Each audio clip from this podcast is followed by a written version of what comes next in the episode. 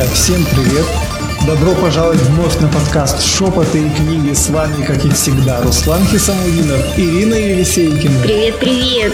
Ну что, друзья, сегодня мы решили посвятить эпизод подкаста писательнице, не нуждающейся в представлении, имя которой знает и старый млад – сколько детей благодаря ей выросло в ожидании письма того самого из школы чародейства и волшебства. Ну, собственно говоря, кто-то и ждет его и до сих пор. И это все о ней. О Джоан Роулинг, британской писательнице, сценаристке, кинопродюсере, маме Гарри Поттера, наиболее известной как именно авторе серии романов, книг о Гарри Поттере. Но последние несколько лет ее имя начало часто попадать из одного скандала в другой. Джоан Роулинг оскорбила тех, Джоан Роулинг оскорбила других, и вот такой квинтэссенцией стал тот факт, что в фильме телеканала HBO, который был выпущен в честь 20-летия киноэпопеи о Гарри Поттере, маму Гарри Поттера не пригласили. И удостоилась она лишь нескольких минут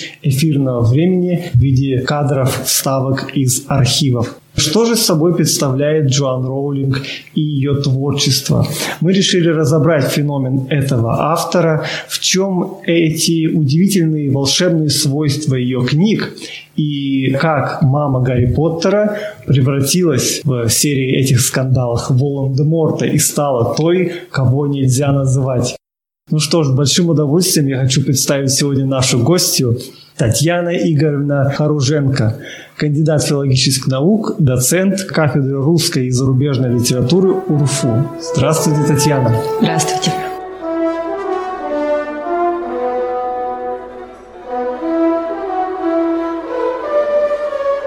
Джоан Роулинг, ваше личное отношение к творчеству этого автора? Ну, это, наверное, все-таки не самый мой любимый мир, но мне нравится про Роулинг думать в разных как, контекстах, в разных ее ипостасях. Мне в целом нравится ее читать. И ну, я не могу сказать, что я прям каждый год перечитываю Гарри Поттера, но, в общем, испытываю к этому миру достаточно теплые чувства. У нас на полке в библиотеке стоит книга, предположим, Мэри Стюарт, которая называется «Маленькая метла». И когда ее открываешь, думаешь, почему не она? А еще когда... Еще есть на полке книга, например, Дианы Джонс. Ну, ее знают больше все как «Ходячий замок» автора, да?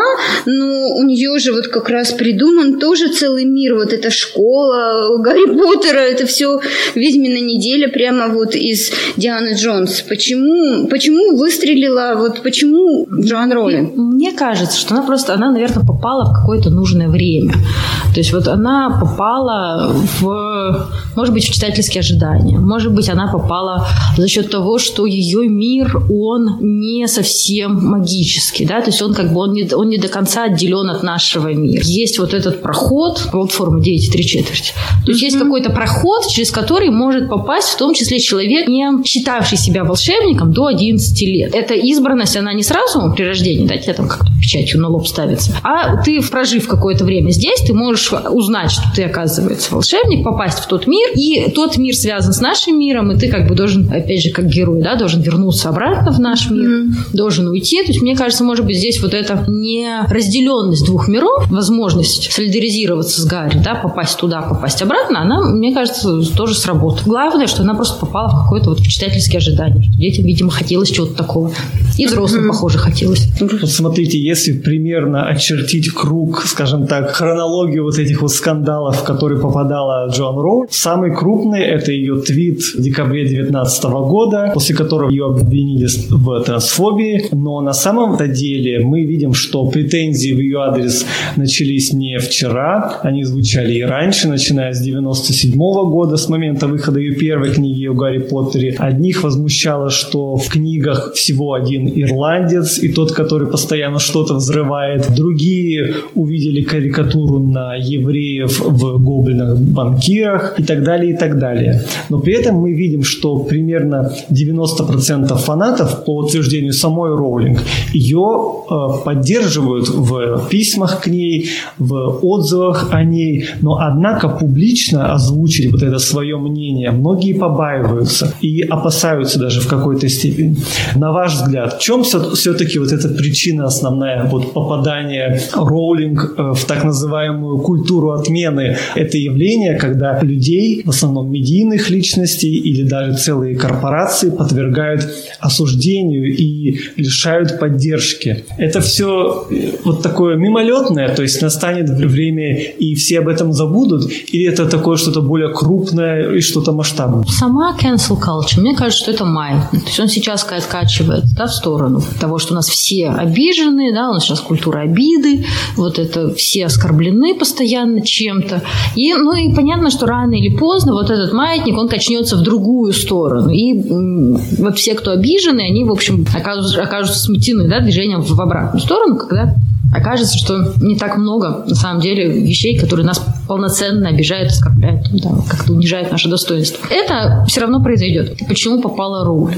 Мне кажется, просто попадают очень, с одной стороны, медийные личности, да, то есть те, кого, на ком, грубо говоря, удобно хайповать. Хайповать на Роулинг удобно. Ее слышно, видно, да, она существует. С другой стороны, мне кажется, опять же, что это ну, во многом связано с тем, что она сама в определенной мере дает поводы. Роулинг, она сама начала с какого-то момента свой мир трактовать, изменять и пытаться его подстроить под меняющиеся нормы, да, потому что за эти 20 лет, которые у нас цветет Гарри Поттер, у нас сменилось достаточно сильно культурные нормы, они сдвинулись. Ну, в России это, может быть, не очень видно, а на Западе это видно, да, то есть у нас вот произошла толерантность, у нас все больше людей обижаются на что-то, да, то есть у нас как бы все больше вопрос о равенстве встает. Роулинг, она стала пытаться свой мир, вот этот любимый Гарри Поттера, котором, мир, на котором многие выросли, из тех, кто сейчас на нее обижается, она стала пытаться его, с одной стороны, трактовать а с другой стороны, она стала пытаться как-то неуклюже извиняться перед теми, кого она по каким-то причинам туда не вписала. И вот это попытки подстроить уже созданный мир под нынешнюю меняющуюся этическую повестку, мне кажется, они приводят, в общем, к этим скандалам. Потому что мир полюбили таким, какой он есть. И вот те, кто хотят, те, кто как бы его любят, они могут в него вчитать много всего. Был такой проект, подкаст англоязычный «Women in Harry Potter». И вот там героини, ну, а, автор да, они разбирали героинь. И они хвалили разных героинь, женских персонажей. Они там им читывали в них массу всего. Там буквально Плакса Миртл стала образцом феминизма, что вот она такая, вот она пожертвовала собой, но при этом она не ушла, она осталась, она предупреждает Гарри. Ну, то есть как бы там очень много всего можно вчитать, если захотеть. Но когда Роулинг сама пытается это каким-то образом вписать, поправить. Там сказать, что Гермиона, что она нигде не говорила, что Гермиона белая. Но как бы не надо. Вот это, э, это обижает и тех, кто относит себя ну, к каким-либо меньшинствам, и тех, кто полюбил Гермиону вот в исполнении Эммы Уотсон и представляет ее как Эмму Уотсон. То есть как бы обидела всех. Интересная точка зрения. Я тоже, знаете, я очень люблю Галину Зюфович и прочитала, что она сказала на эту тему. Она сказала, что «Посеяв ветер в 1997 году, в 2021 году Роулинг пожинает бурю». Говорит, что вот эта ситуация каким-то образом создана людьми, которые как раз выросли на книгах Роулинг. И ее философия, заложенная в этих книгах, абсолютного желания, чтобы всем было хорошо, да, она вот довела, дошла до такого момента кульминационного, что, в общем, вернулась и против нее. Вы согласны с ну, мнением Юзефович? Не знаю, может быть. То есть понятно, что во многом обижаются те, кто вырос на ее книгах, да, я согласна. Если вернуться к перетрактовкам мира, то они обижают тех, кто уже прочитал и полюбил так, как есть, да, или придумал mm-hmm. Как есть. Плюс не надо забывать, что вышли фильмы. Если бы это были только книги, вопросов было бы, в общем, меньше, потому что, ну, не секрет, что мы все представляем персонажей так, как мы их представляем, да, и мы не найдем два одинаковых совпадения. Но вышли фильмы. В фильмах Роулинг принимала активное участие, она участвовала в кастинге. То есть она одобрила такой внешний вид своих героев. И теперь, когда она что-то говорит, да, это вызывает, ну, противоречивую реакцию. Кажется, что она сама как будто бы оправдывает что да, хочет сказать. Я согласна. Некий эффект, вот когда читаешь много интервью, кажется, какое-то э, желание, что как будто она оправдывается. Это странно, потому что Джан Роулинг женщина великая во всех отношениях. Ну, как бы да. Безусловно, потом... талантливая, вдруг она не попадает в десятку, попав вот так вот. Вот мир, он сложился ну, вот с 97-го, да, получается, по 2007-2008 год. Вот он сложился. Ну и все. Ну, ну а какая еще к нему нужна? Оставь его в покое, как бы. Вернемся в 1997 вспомним себя в этот год. Смотрите, выходит во всем мире книга, которая оторвала детей от видеоигр, от телевизоров. На ваш взгляд, почему так случилось и почему именно Роулинг? Юзефович про это, опять же, вспоминаемая уже. Она рассказывает, что это потому, что все э, до этого детский рынок был наводнен такими ужасно нудными детскими, во многом дидактическими историями, которые, ну, как бы дети устали потреблять. И когда им дали полноценный большой мир с обещанием продолжения, то это оказалось большой радостью для них. И они стали это читать. Да, это оказалось что-то то новое, чего люди хотели, с чем Роулинг, в общем, в конце концов, попала вот в эту, в эту, в эту потребность.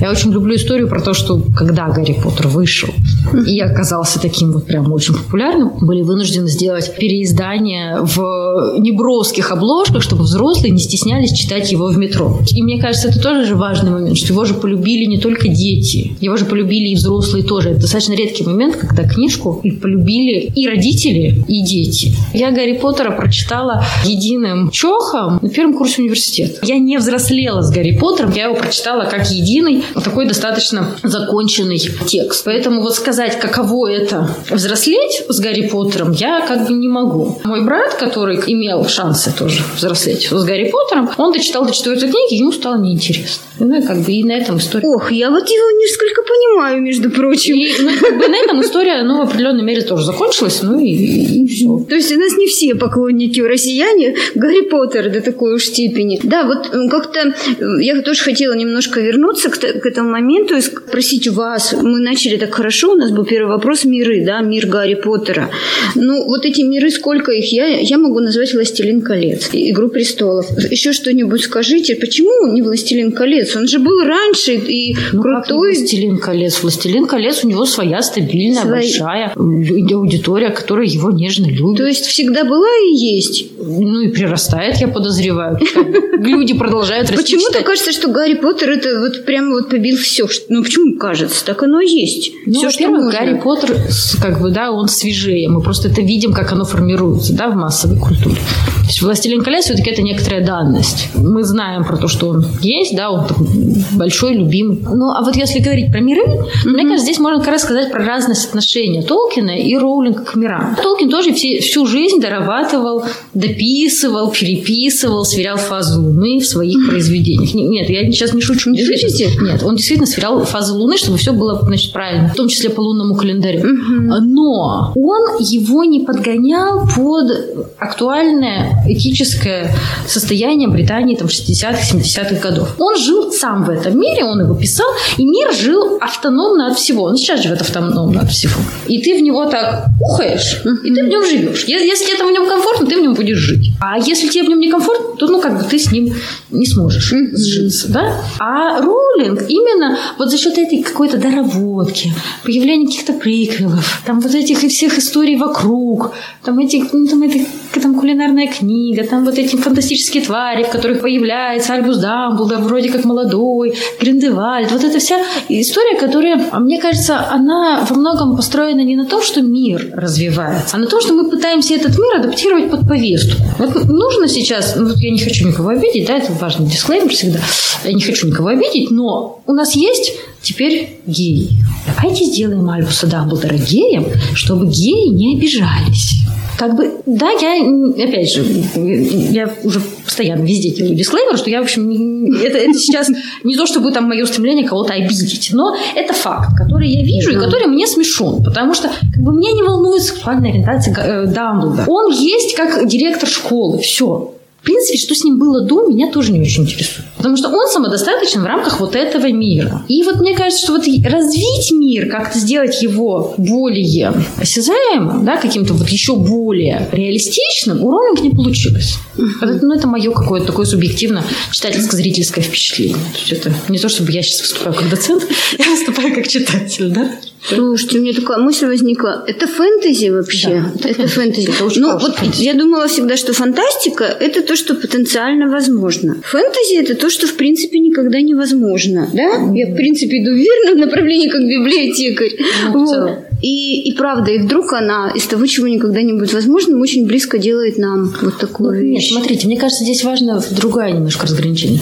Сама по себе фантастика, она очень большая, да? То есть фантастика – это в целом то, чего не может быть по разным причинам. То есть, потому что Гофман – это же тоже фантастика. Да, но там это не может быть, потому что это сон, да, или потому что это безумие. Угу. А, но в целом это как бы, да, то есть фантастика, она существует, она там она развивается. Научная фантастика – это то, где у нас есть рациональная предпосылка, да, какая-то научная. Это может быть очень условно наука, но там есть некоторая рациональность, которая объясняет, почему летит космолет. Ну, есть какое-то объяснение, да?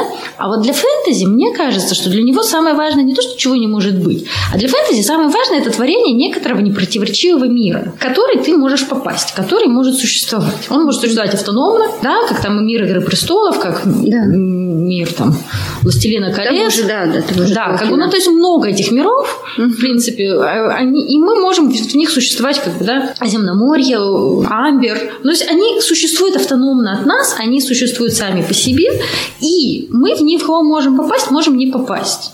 И вот это творение ну, полноценного мира, да, Роллинг сотворила полноценный мир. Mm-hmm. Как бы, да, то есть он, причем он даже географически как бы отмечен, да, потому что есть Шарамбат, есть там Думстранг, есть, как бы он даже географически достаточно широк. Если сравнивать Роулинг с фэнтези этого же периода, конец 90-х, начало 2000-х, ну, то есть Нил Гейман, Терри Пратчетт, у Роулинг есть своя принципиальная особенность, отличие, что-нибудь то, что ее категорически отличает от упомянутых авторов или каких-то других, и наоборот, какие-то схожие черты, позволяющие нам сказать, что да, это все стилистика английского ну, фэнтези, английской литературы. Схожие черты. Ну, вообще, английская литература, я очень люблю эту мысль. Я, наверное, обычно я ее думаю про себя, ну, как бы, ну, или с мамой обсуждаю. Сейчас можно ее сказать, да, что английская литература, она вообще прекрасна по отношению ко всем остальным, потому что в английской литературе всегда все заканчивается хорошо. All good boys came safely home. Вот он, да? Они все пришли,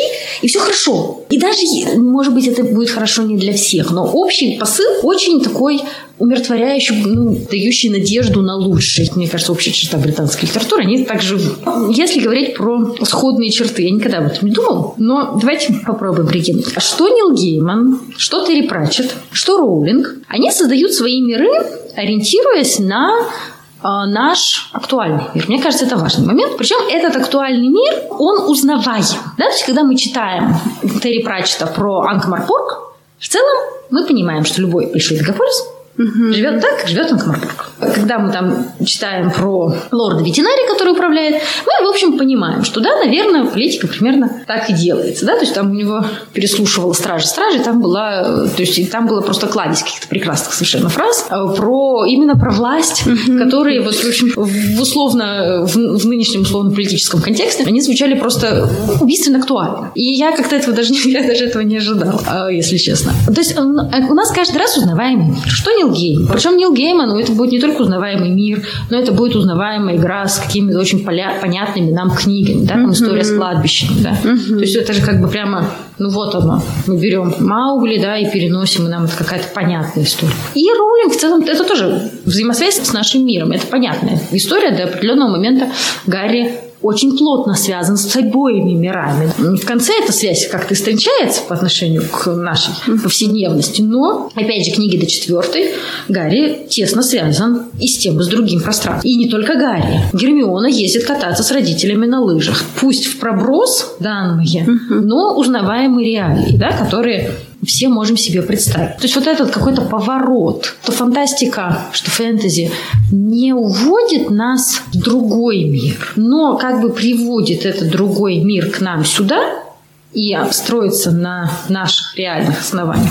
Может быть, это то, что, то, о чем можно говорить применительно вот к 90-м 2000-м, что это смена типа миростроительства, да, если так подумать. Чем Роулинг уникальна, мне кажется, что тем, что она завоевала любовь и детей, и взрослых. Все-таки Терри Пратчетт – это скорее взрослое чтение. Да, это как бы чтение, в котором, для которого ты должен знать немножечко про мир, да, как понимать какие-то особенности ну, работы, например, если его взять книгу «Правда», она мне очень нравится, да, это про журналистскую работу, то как бы ты должен понимать, как работает журналист, чтобы понять, что происходит с героем. Герои как бы утрачивают uh-huh. некоторые да, моральные качества, потому что новости не требуют у тебя моральности. Гейман, он очень разный. У него есть абсолютно взрослые книги, есть абсолютно детские книги, но он не соединяет тех и других. Вот тот, кто мог тоже соединить, и в это же время появляется, это Филипп Пулман, его трилогия «Пыль». Появляется в это же время и у него тоже дети-подростки, и у него тоже сложные этические проблемы, только книг не семь. Но Почему не выстрелил Пулман? Потому что Пулман ужасно сложный. У Пулмана вот эта ужасно сложная, основанная на Мильтоновском рае концепция Бога, дьявола, вот этой какой-то борьбы, восстания ангелов. Вот эта сложная богословско-атеистическая mm-hmm. концепция, она тяжело воспринимается. Для этого ты должен быть очень-очень образованным ребенком или очень-очень как бы, каким-то таким образованным взрослым. А Роулинг в этом плане, она же не била ни на какие принципиально сложно воспринимаемые вещи. Это сказка сказка. У нее вообще религии нет. Она не, не говорит. Да? Все она не, не говорит. У них есть пасхальные каникулы, рождественские каникулы. Ну да, это Но как бы но как... сказать, да, как бы что это? Это религия или это светский праздник. Да, светский праздник. И, ну и как бы данность Британии, да, то есть понятно mm-hmm. же, что школы живут в том числе каникулярно. Мы называем весенние каникулы, они называют рождественские, э, там, пасхальные, да, каникулы. Это сложно. Но Роулинг этим и хороша, опять же, поэтому ее могут любить все. Она не дает какого-то сложного ограничения или не ставит сложных вопросов касательно религии. В то время как вот Пулман, ну, мне, например, было тяжело его читать. Опять же, я его читала взрослым, но вот но я понимаю, что вот, ну, там, своей дочери я не дам. Когда она дорастет, там, лет 13, то ну, не факт, что я ей предложу читать Пулман. Роллинг предложите? Да. Слушайте, а как насчет хроник на армии? А они для помладше. Для Мне кажется, помладше? тут как раз тут обратная сторона. Я просто слышала, что вот тоже критиков читала, что Клайв Льюис, что он, у него много религии. Что вот да. просто ну, вы сказали да, про Булмана, я его, к сожалению, не читала. Или к стыду, там, не знаю. Ну, ну, нет, он его как бы, мне кажется, то, тоже его как-то часть людей вот читала. Он сложноват, и потом ну, вот он такой этически неоднозначный. Да, у него то есть вот эти какая-то идея о том, что Бог умер, причем там он реально умирает Бог, да, потому что Бог там, mm-hmm. вот он какой-то заключенный несчастный старик, и что он в конце концов там умирает. Ну, не знаю, мне кажется, что это более сложная и такая неоднозначная идея. Mm-hmm. Роулинг все-таки таких неоднозначных идей не дает. У нее все более-менее... Начальные это книги, они прямо нереальные, как сказки. Если их разложить по пробку, они прекрасно раскладываются, прям вот от и до. Там даже вообще, там даже стыков нет. Но прям вкладывается в канон волшебной сказки. мне кажется, это тоже в определенной мере облегчило восприятие.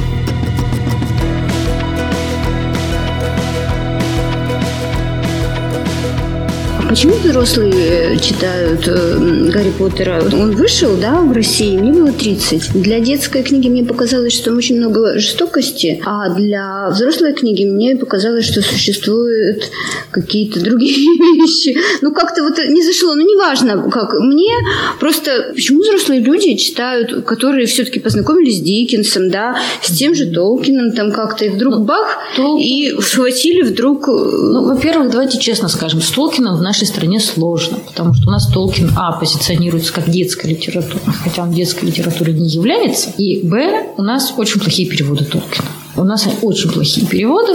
Они все или упрощают, или, наоборот, излишне расцвечивают стиль непосредственно Толкина. Я очень понимаю людей, которые говорят, что они начали читать Толкина по-русски, им не понравилось, потому что как бы масштаб либо скрадывается вот этими какими-то совершенно безумными рисуночками и там каких-то тоже там этих гномиков. Там гном с топорами, с бородами, они, они воины. Но у нас их какие-то рисуют там этих гномиков, как из Белоснежки. Либо, наоборот, какая-то там простая фраза фраза Боромир Смайл в самом конце первой части, когда, да, когда он погибает, защищая хоббитов, превращается в огромный пассаж про то, что там Боромир, там едва-едва, там бледная улыбка осветила его лицо.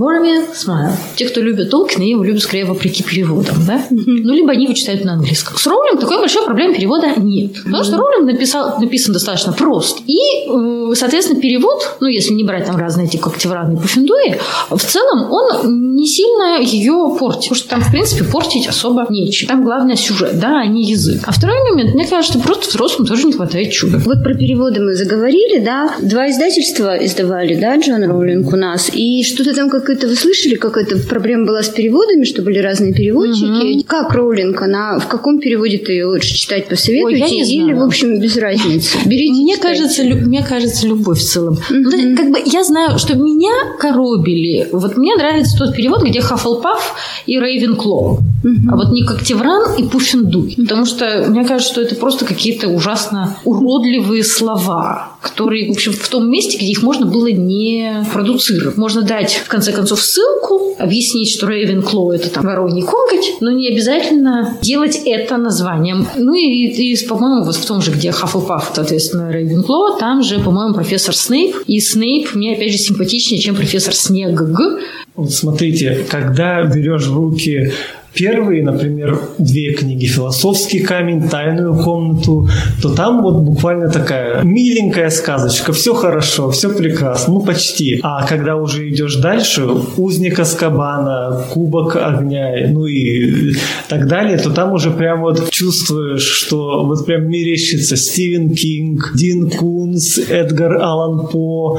Ну вот на ваш взгляд, вот такие влияния, они оправданы? Или, быть может быть, было бы лучше, если бы Гарри Поттер и остался вот такой миленькой Но он не мог сказкой. остаться милой сказкой, насколько я понимаю. Это противоречило замыслу Роулинг, да, то есть она же и хотела, чтобы по мере взросления, да, ребенок взрослеет, и книги становятся сложнее, они поднимают более сложный вопрос. В целом это, мне кажется, логично. Талонная, да, ситуация, когда ребенок взрослеет, и каждый год выходит новая книжка. Взрослеет вместе с героем книги. Сейчас мы такую ситуацию выдержать не можем. Но Роулинг, в общем, начитанный человек, они вполне могут быть. Ну и пусть будут, что плохого. Опять же, то есть если это э, наличие влияний затем повлекло юного читателя или не юного читателя в сторону mm-hmm. по ужасу или Стивена Кинга да. или еще чего-то, ну прекрасно. Это очень хорошо мне кажется.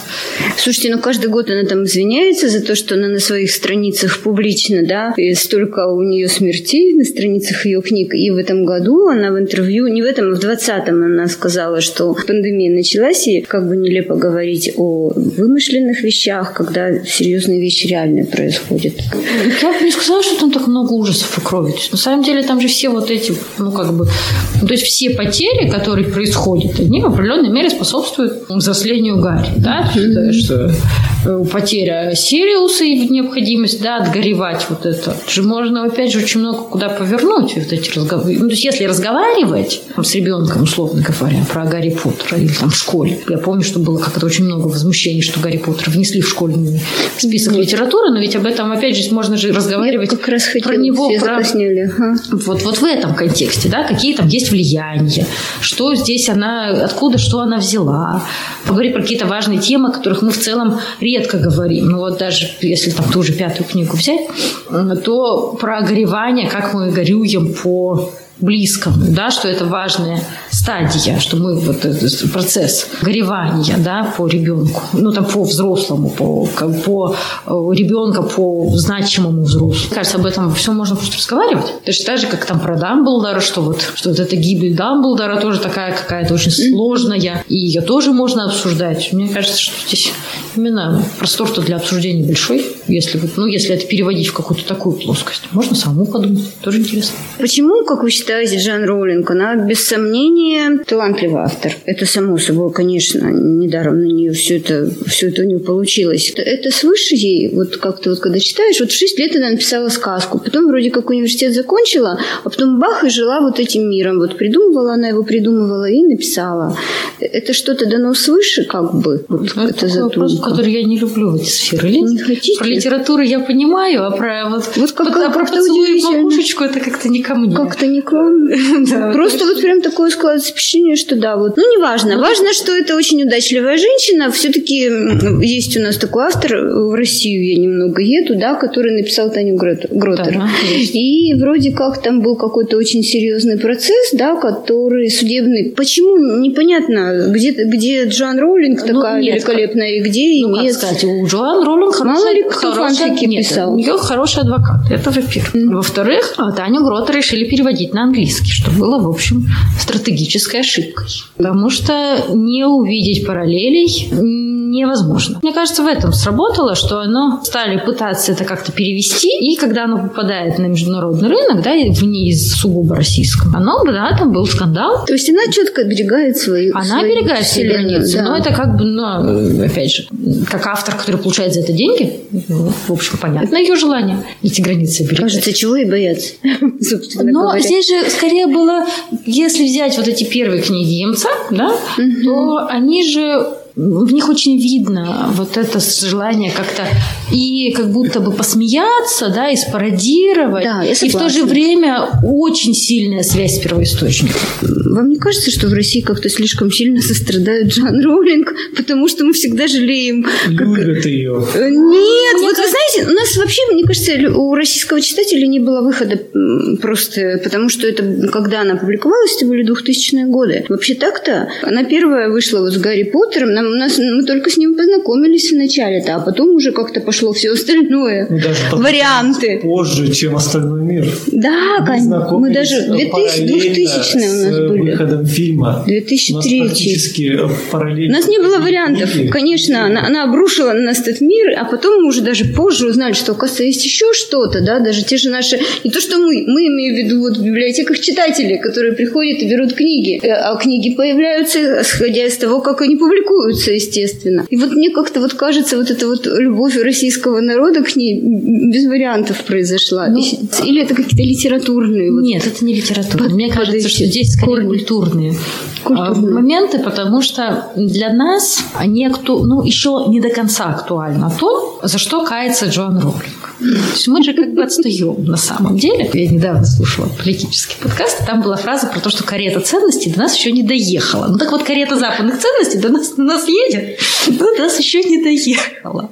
И вот, соответственно, вот эта проблема трансгендерных людей, там вот эти определения пола, а, она не актуальна у нас. У нас, в общем, целиком культура на данный момент построена и законодательно теперь это закрепляется, да, что она, она вот для нее вот эти вопросы не актуальны. Естественно, Джоан Роллинг бедная несчастная, которая обижает. Просто потому, что наша повестка не заключена в этом. Для нас, в общем, нам глубоко все равно. И те попытки, которые возникают вообще как-то это обсудить, да, там, ну, именно я говорю сейчас про культурно-этический да, комплекс, они же, в общем, пресекаются, поэтому, мне кажется, отсюда и вот это сострадание Джоан Роллинг. Потому что непонятно, не актуально то, что, то за что она там кается. Мгм. То есть это вот, вот тут вот это. Абс- Я согласна абсолютно в десятку. Хотел спросить о еще одном писателе, без которого немыслима Джоан Роулинг. Это писатель, которого она очень хорошо знает, и зовут его Роберт Гелбрейт. Вот этот вот побег в мир детектива. Роулинг его совершила, как вам кажется, зачем? Для нее это было своего рода заявление о себе как о большом авторе, который может и детективы, и фэнтези, и что-то там еще.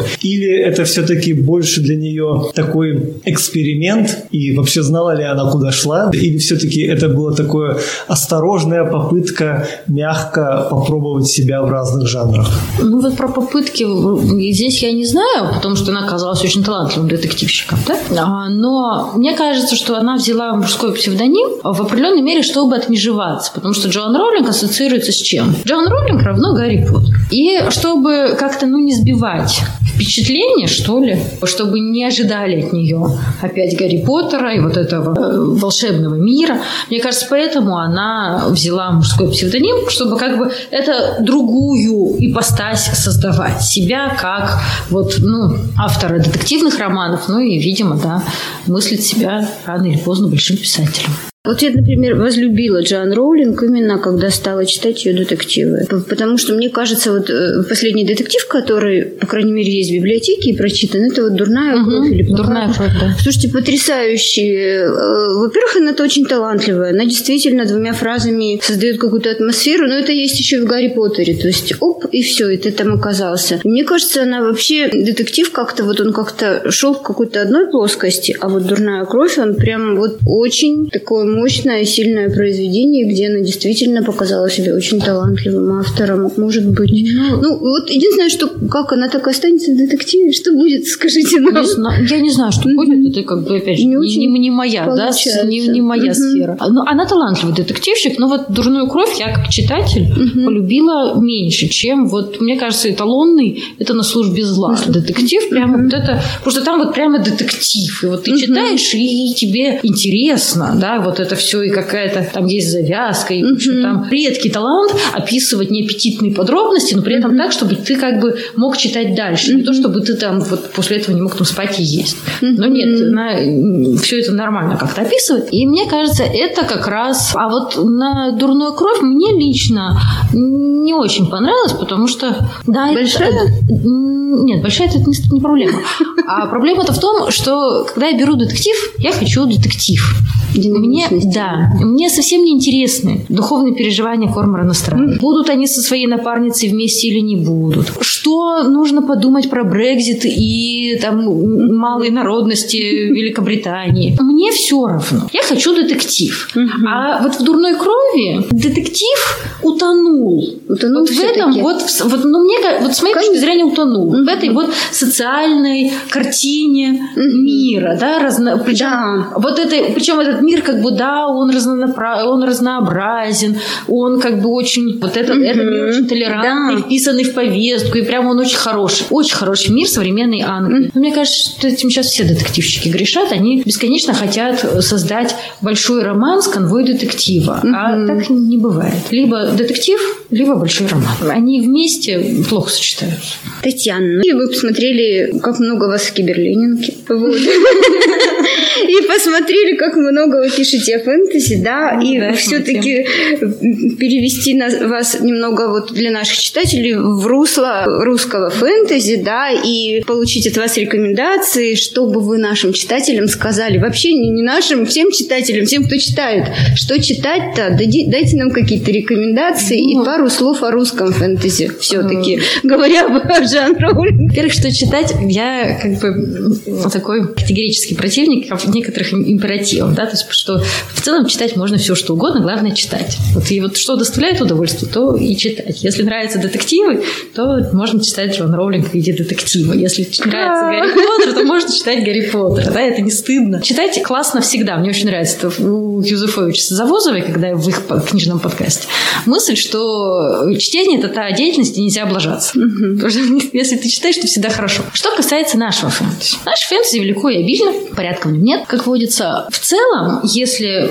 говорить, да, то, наверное, самое уместное сказать про то, как Роулинг повлияла на наше фэнтези, да, потому что понятно, что у нас есть, ну, там, свое эпическое фэнтези, да, которое там, у нас есть масса юмористического фэнтези разной степени качественности, да, у нас есть там женское фэнтези, которое балансирует между подробным описанием романтических отношений с нечеловеческими сущностями, да, и, и с другой стороны вот какое-то такое женское юмористическое, когда все то же самое, но еще добавлены, туда добавлены шутки. Иногда мне кажется, что просто взятые у Елены Степаненко, но как бы тем не менее иногда смешно. Много разного и всего, но что касается роули, влияния роулинг на отечественный фэнтези. Это просто та тема, на которую я два года думала. Сейчас вот скоро у меня выйдет статья которой все-таки это записано, все, что я подумала.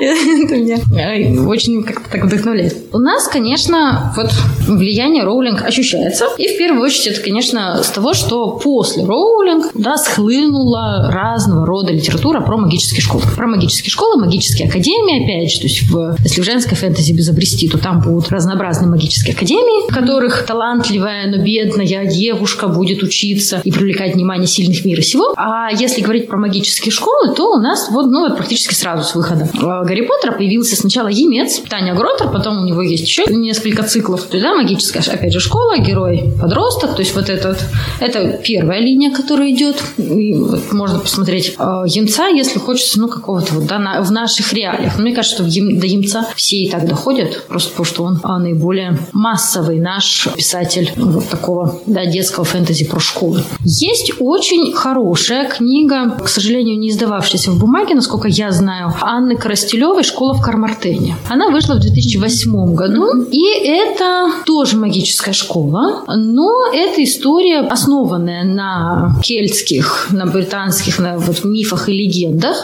Там, там директор школы Мерлин и главный герой, он вот попадает в этот магический мир. Чем интересно Коростелева? Тем, что это очень, это очень интересный текст. Наверное, все-таки для старших подростков, то есть это как бы не, не 10-11, это вот уже старшие подростки и взрослые. Очень интересный текст, в котором нет противостояния добра и зла. То есть там, по сути, нет вот этого конфликта со злом, который есть обычно в любой подростковой книжке, но здесь его нет. Это просто вот такое описание мира. Очень симпатичное, но вот мне даже жалко, что она как-то не выходила в бумаге, насколько я знаю. Еще есть православный фэнтези Юлии Вознесенской, у нее есть вот эта серия Юлиан, и там у нее есть как раз вторая, по-моему, книжка этой серии как, вот про э, магическую школу Келпи, которая находится в холме, ну тоже, значит, ирландская мифология, но там, конечно, одни бесы и как бы вот православные девочки, в конце концов, силой веры, дружбой и всем остальным как бы вот смог, могут из нее сбежать из этой страшной школы. Но, опять же, то есть если душа просит, да, то можно вот это посмотреть.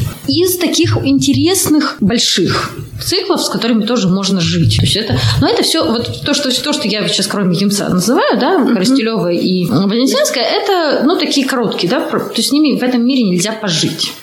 Если хочется э, пожить, то можно взять цикл Натальи Щербы. Вот он как раз для младших подростков, мне кажется, хорошо подойдет. Ну, то есть там вот как, примерно как Гарри Поттер, да, то есть вот с лет с 11-12 до вот лет 15, то это будет часодеи. Они выходили с 2011 по, не буду врать, по-моему, 15 год. Вот, и часодеи, это, там есть небольшой кусочек магической школы, но в целом это история про дружбу группы подростков, то есть это как бы, да, тоже важный элемент подросткового фэнтези, да, заданный Джон Роулинг, что у нас есть группа главных героев, mm-hmm. которые дружат между собой, и важно, что они вступают в какие-то романтические отношения, да, между собой, опять же. И вот в «Часодеях» это все есть. Там главная героиня девочка Василиса Огнева, у нее есть друзья разные, разнообразные, и вот они, ну, тоже как бы обучаются часовому волшебству, волшебству, связанному со временем. Mm-hmm. Это интересный, хороший, полноценный мир, в котором видны некоторые уши Гарри Поттера, ну, например, в любой, теперь в любом фэнтези, так или иначе, мы встретим, с одной стороны, такого неоднозначного директора школы, а с другой стороны, да, у нас всегда будет такой этически неоднозначный герой. Ну, вот, ну, как Снейп, да, то есть, когда он вот, ну, как бы этически неоднозначен. И там он тоже есть такой, совмещен с директором школы, э, это, это спойлер. Но, как бы, в целом, э, это хороший мир, который можно в котором можно пожить. Быть. Что там, по-моему, книжек 5 в, это, в, и, в этих часодеях. И последнее. Это уже для старших подростков, то есть лет с 15-16. Вот советовать серию «По ту сторону реки» а, Марина Казинаки, София Авдюхина. Их там четыре книги, тоже достаточно больших. Это тоже магическая школа, но это магическая школа, основанная на русском фольклоре, русских сказках. То есть она такая как бы с очень э, явственным национальным колоритом. Там герои живут в избушках на куре своих ножках, они там делятся по маги, делятся по магам, ну, как бы стихий. Тоже группа героев, группа подростков, они четыре девочки, два мальчика, они э, дружат, так или иначе они вступают тоже там в какие-то романтические отношения, тоже есть этически неоднозначный учитель, как бы все есть. Вместо директора, правда, занимает директриса Вера Николаевна Велес, но в целом ее функции примерно те же самые, что у Дамблдора. То есть, но это такой очень, мне кажется, казался очень уютный мир в том плане, что он, с одной стороны, он связан с нашими национальным, но это тот редкий случай, когда национальное без вот того, что называется клюква. Там вот нету какого-то такого насыщенного хвостного патриотизма. Это э, рассказ про вот, да, ну как-то там все очень органично вписано. С другой стороны, это текст, который писался вот уже здесь на излете, по-моему, с 15 года, он пишется, и в нем другая этическая повестка. То есть там очень много времени, много место уделяется вот принятию себя, таким, какой ты есть. Тема взаимодействия с природой, как, что нужно природу беречь, нужно природу любить. То есть вот это он, ну, то есть может быть он, ну, нынешнему, да, нынешнему mm-hmm. поколению подростков, он будет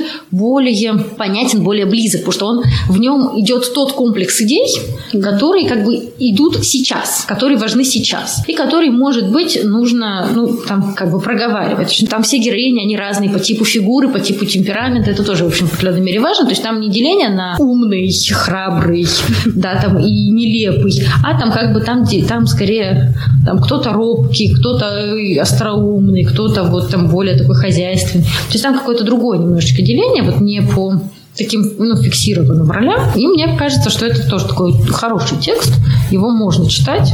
Если вот эти книги вот так посмотреть, то видно, как мы вырастаем, да, то есть из вот по такой пародии на Гарри Поттера mm-hmm. у Емца мы в целом вырастаем до каких-то собственных полноценных а, магических миров, которые сохраняют некоторое отдаленное свойство, да, отдаленное сходство с Джоан Роулинг, но в целом они воспринимаются абсолютно автономно, они, восприним... они могут существовать отдельно, они могут закрывать разные потребности, то есть если хочется про боевую девчонку, то лучше брать Деев, если хочется вот такого какого-то э, медитативного чего-то то лучше брать, соответственно, Казинаки с Авдюхиной. И, но в целом мы вырастаем в такие... В, в, вот у нас свои появляются такие достаточно полноценные миры. Это, мне кажется, такой хороший, в общем, в определенной мере итог влияния Джоан Роллинг на нашу массовую культуру.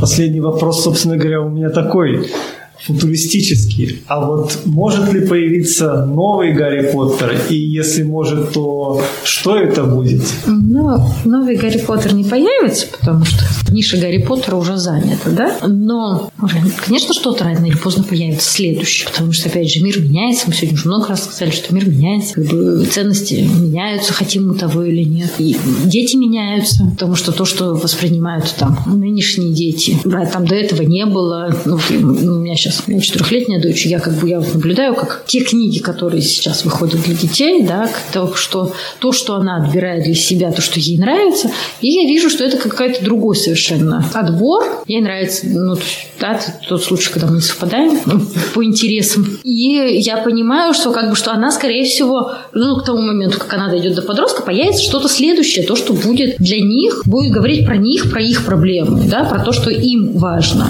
Ну, и прекрасно появляется. Но что что это будет сейчас на данный момент, ну, мне, мне не видно. Я понимаю точно, что это не будет магическая школа, потому что про магическую школу уже сказано. Может быть, будет какой-то новый фантастический мир. Может быть, будет какая-то трансформация нашего мира, там что-то. Может быть, выстрелить все-таки будет какая-то антиутопия. Не хотелось бы, но судя по тому, по, по некоторому стабильному да, росту антиутопии вот в, в области подростковой литературы, может быть, мы рано или поздно получим какую-то мега-антиутопию, которая тоже на какое-то время станет центральной. Но это такой, я бы сказала, печальный сценарий. Спасибо большое. Сегодня у нас в гостях была Татьяна Харуженко, кандидат филологических наук, доцент кафедры русской и зарубежной литературы УРФУ. Спасибо, Спасибо большое. Спасибо, Татьяна, что Спасибо, нашли время. Спасибо.